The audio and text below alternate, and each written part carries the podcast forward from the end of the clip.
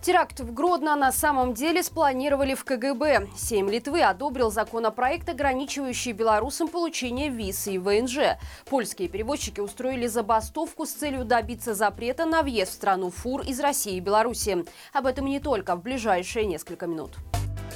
Байпол провели собственное расследование убийства террористов в Гродно и пришли к ожидаемому выводу. Это была инсценировка КГБ, а якобы застреленного иностранца сыграл сотрудник комитета. Накануне по ГОСТВ показали сюжет, в котором заявили, что это было некто Алексей Ломакин с поддельным российским паспортом, заброшенный в Беларусь территории Польши для подготовки теракта. По официальной версии 19 марта он открыл огонь и бросил гранату в силовиков, штурмовавших его съемную квартиру в Гродно. В ходе ходе ответной стрельбы он был ранен, а позднее умер по пути в больницу. По версии Байпол, представленная в госсми история, не соответствует действительности, а единственная подлинная информация, озвученная в сюжете, это то, что паспорт гражданина России был поддельным. Как утверждают в объединении бывших силовиков, реальную информацию об инциденте передали участники плана «Пирамога». Роль террориста, бросившего гранату и погибшего при штурме квартиры, сыграл действующий сотрудник КГБ Алексей Захаров, который работает в Витебской области. Байпол утверждает, что вся эта инсценировка была проведена накануне Дня воли 25 марта для того, чтобы запугать белорусов, а также поднять авторитет КГБ в глазах Лукашенко.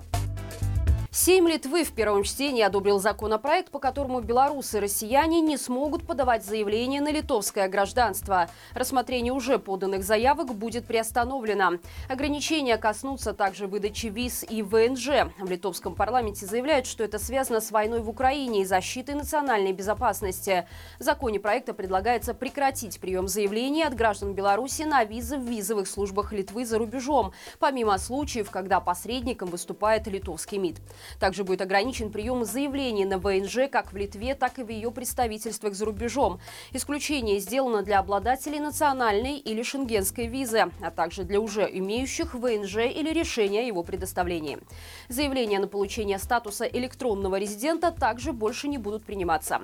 Сообщается о дополнительных проверках для белорусов при пересечении литовской границы. Законопроект может быть принят всеми уже 15 апреля. Срок действия закона – один год с возможностью продления. Польские грузоперевозчики объявили акцию протеста. Главная причина – недовольство тем, что их вытесняют с рынка белорусские и российские компании. Транспортники выдвинули правительству ряд требований и обещают начать полноценную забастовку, если они не будут исполнены. В первую очередь они предлагают запретить въезд российских и белорусских фур в Польшу. Дело в том, что в отличие от европейских перевозчиков, им не нужно перегружать товары на границе, что делает их более привлекательными для заказчиков. Также предлагается запретить регистрацию регистрацию в Польше компании с белорусским и российским капиталом и вернуть разрешение для украинских перевозчиков на двусторонние перевозки. Требования переданы правительству. На их выполнение властям дадут 14 дней. Сегодня около 10 часов утра по местному времени грузовики выдвинулись в сторону Варшавы. В столицу они не въезжали, а только ее объехали. Однако это была превентивная акция. В дальнейшем транспортники обещают заехать в центр города, если их запросы не будут выполнены. Игорь Лосик совершил попытку самоубийства в Новополоцкой колонии из-за угроз быть помещенным в штрафной изолятор. О подробностях второй попытки самоубийства осужденного на 15 лет блогера стало известно Радио Свобода. Источник сообщает, что Игорь демонстративно в присутствии других заключенных порезал себе руки и горло после того, как администрация начала оказывать на него давление из-за отказа убирать помещение. На его теле остались неглубокие царапины, и сейчас его жизни ничто не угрожает.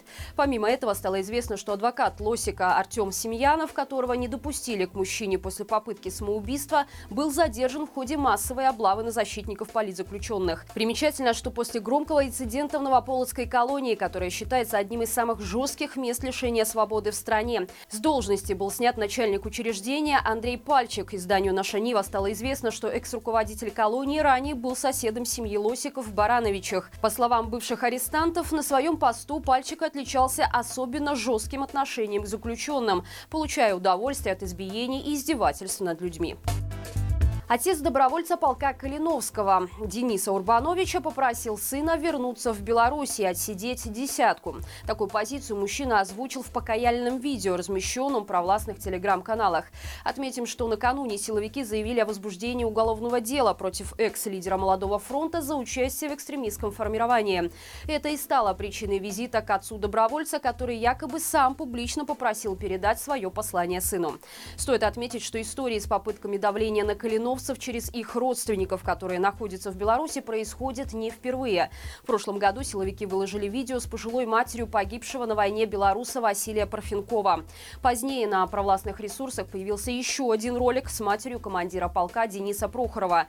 На фоне с буквой Z и надписью «Поддержим наших» женщину вынудили заявить, что она не одобряет действия ВСУ и просит сына вернуться домой. Напомним, что ранее представители ГУБОПИК объявили о мероприятиях по отработке связей воюющих на стороне стороне Украины белорусов. Такими связями у добровольцев в первую очередь являются родные и близкие. В Беларуси сегодня день памяти трагедии в Хатыне. В этот день, 22 марта 1943 года, 149 жителей деревни, в том числе 75 детей, были сожжены заживо и расстреляны за возможное оказание помощи партизанам. От поселения осталось попелище. Каратели сожгли все 26 домов с хозпостройками. Спастись от этой страшной участи удалось только пятерым детям. Володя и Соня Яскевича, а также Саша Желобкович сумели спрятаться в деревне и не попали в сарай сарай, где сгорели их родные.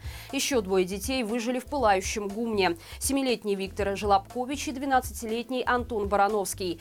Единственный взрослый хатынец, которому удалось спастись, деревенский кузнец Иосиф Каминский. Сам он рассказывал, что в тот момент, когда в деревню вошли каратели, он отправился в лес. В огне Иосиф потерял семью. Его 15-летний сын Адам скончался от ожогов и ранений. Памятник непокоренному, центр Хатынского мемориала – это образ Каминского с сыном на руках. В 1900 1969 году на месте деревни был открыт мемориальный комплекс как символ в память о массовом уничтожении нацистами и коллаборационистами мирного населения.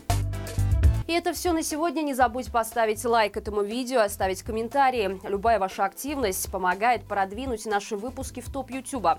Спасибо, что остаетесь с нами. До встречи завтра и живи Беларусь!